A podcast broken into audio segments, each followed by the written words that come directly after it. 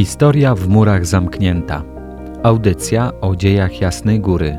Zaprasza dr Adrian Kosowski.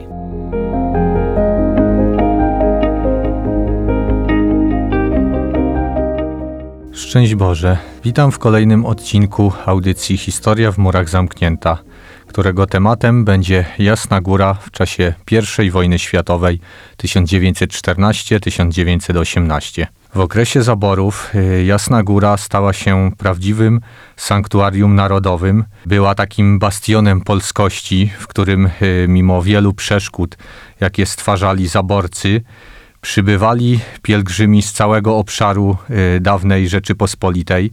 Było to miejsce jednoczące Polaków wokół kultu Najświętszej Marii Panny Królowej Polski ze świadomością religijną y, bardzo silnie powiązana była ta świadomość narodowa.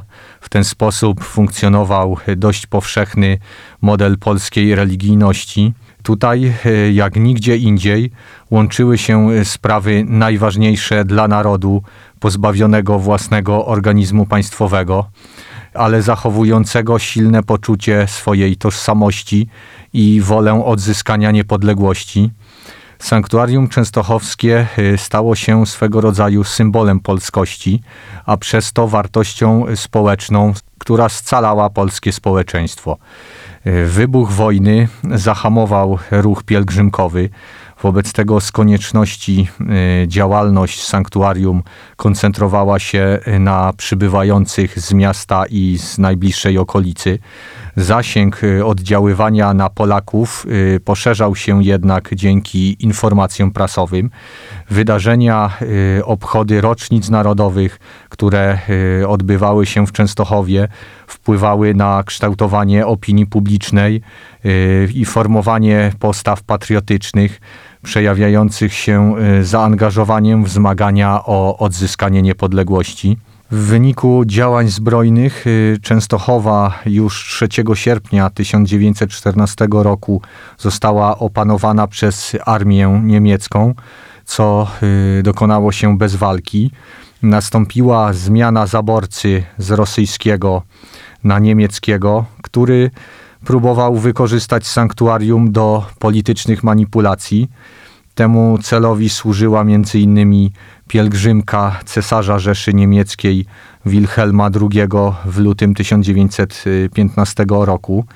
Przeor Jasnogórski w tej sytuacji celowo wyręczył się niższej rangi zakonnikiem, który oprowadzał y, władcę y, Rzeszy po sanktuarium tak y, aby nie dodawać wizycie dodatkowego rozgłosu. W kwietniu 1915 roku Jasna Góra jako wydzielona enklawa została przekazana pod zarząd katolickich Austro-Węgier, mimo że Częstochowa pozostała nadal we władaniu niemieckim.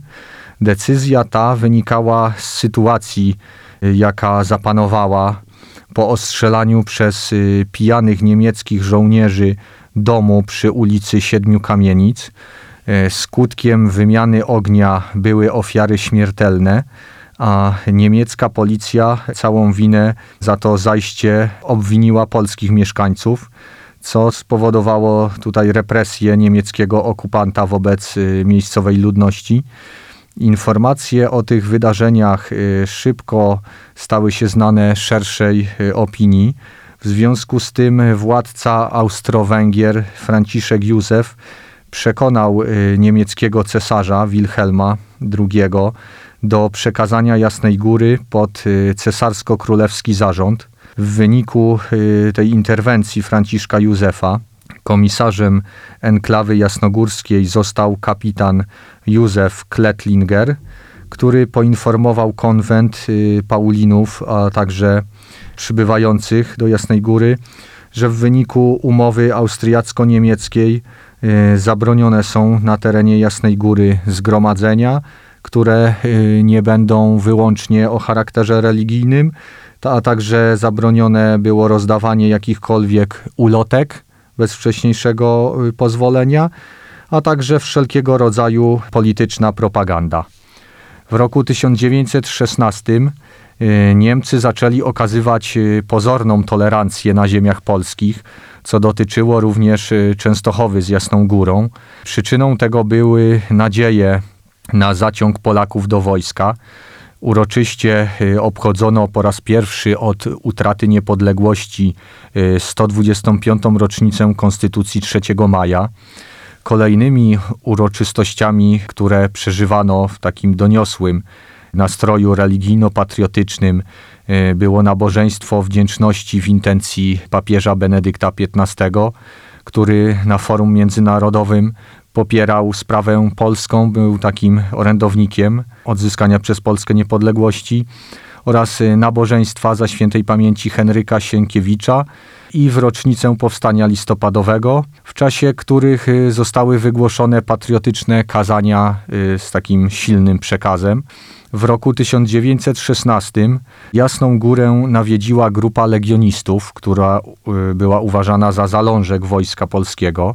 W jednej ze swoich modlitewnych pieśni polecali jasnogórskiej królowej Polski swoje zmagania o odzyskanie niepodległości. 5 listopada 1916 roku na Jasnej Górze w obecności specjalnie zgromadzonych y, na sali rycerskiej Paulinów uroczyście ogłoszono manifest dwóch cesarzy, którzy y, mgliście zapowiadali utworzenie samodzielnego państwa polskiego, co było oczywiście zabiegiem czysto propagandowym, wymierzonym w pozyskanie ochotników z ziem Polski do armii państw y, tych dwóch zaborczych. Te nie- nieszczere intencje oczywiście zostały od razu rozszyfrowane zarówno przez y, jasnogórskich Paulinów, jak i przez y, większość narodu polskiego.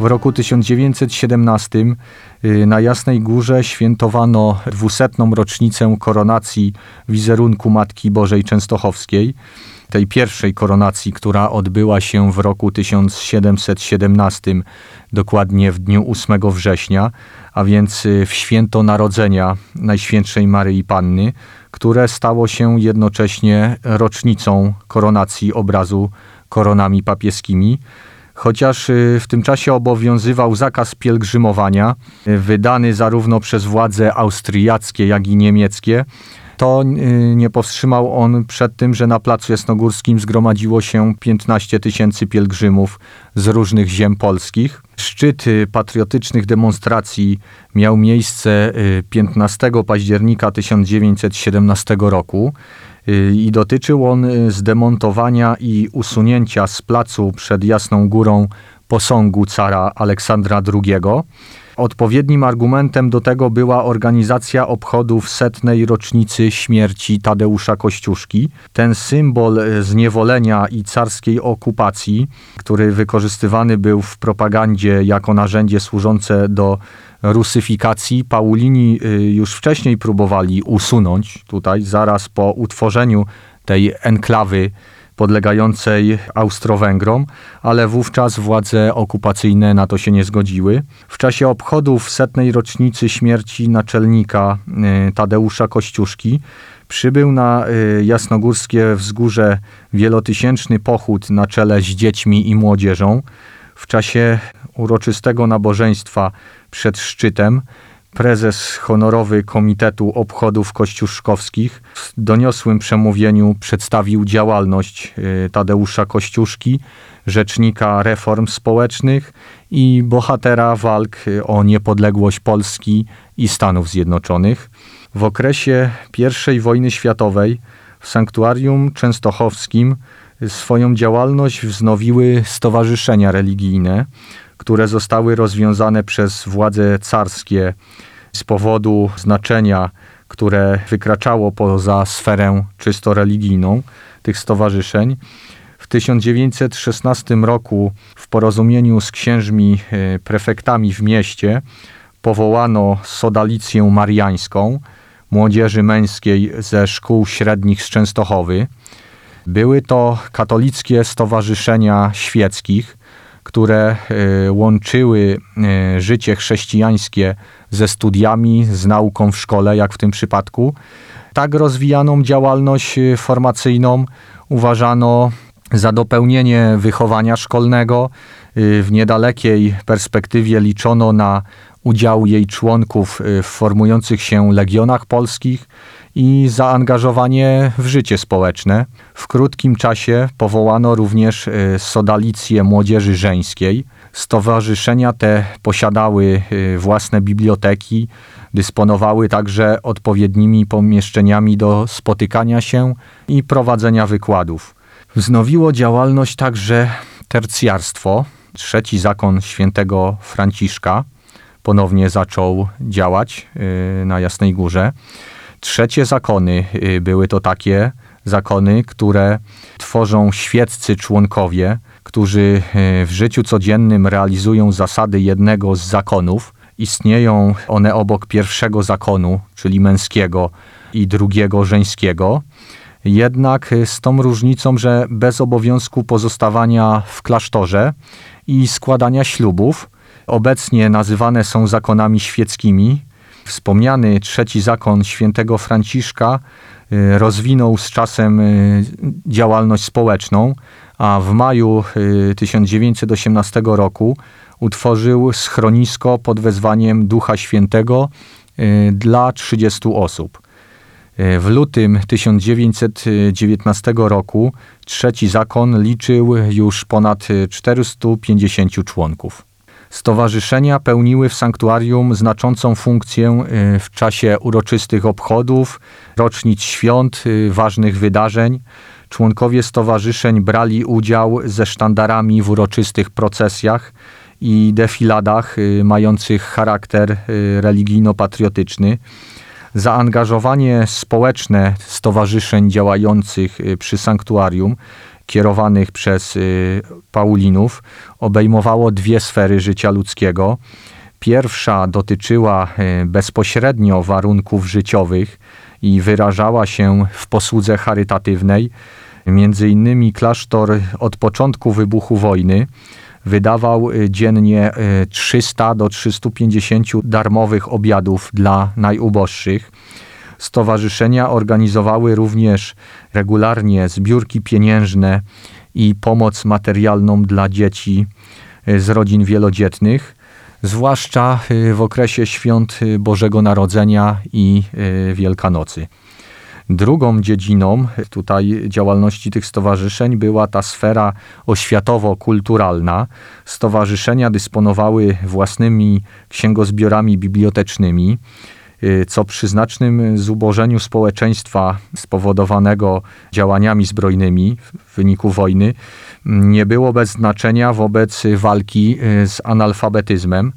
Częstochowa y, nie posiadała jeszcze w tym okresie biblioteki publicznej stowarzyszenia prowadziły działalność odczytową związaną z zagadnieniami religijnymi, uwzględniając e, naukę społeczną Kościoła, ale także dziejów Polski, ukazywanych w takiej perspektywie kształtowania postaw patriotycznych. Na progu niepodległości Udział Jasnej Góry w podnoszeniu poziomu tej takiej szeroko pojmowanej kultury był więc, jak widzimy, znaczny. Obejmował on nie tylko kulturę religijną, dotyczył on także kultury życia społecznego, ale i politycznego, co miało y, niebagatelne znaczenie w nadchodzącym czasie odradzania się i odbudowy własnego bytu państwowego Polaków. Tematem kolejnego odcinka audycji Historia w murach zamknięta będzie Jasna Góra w odrodzonej Polsce 1918-1939, na który zapraszam serdecznie już dzisiaj. Szczęść Boże! Historia w murach zamknięta. Audycja o dziejach Jasnej Góry. Zaprasza dr Adrian Kosowski.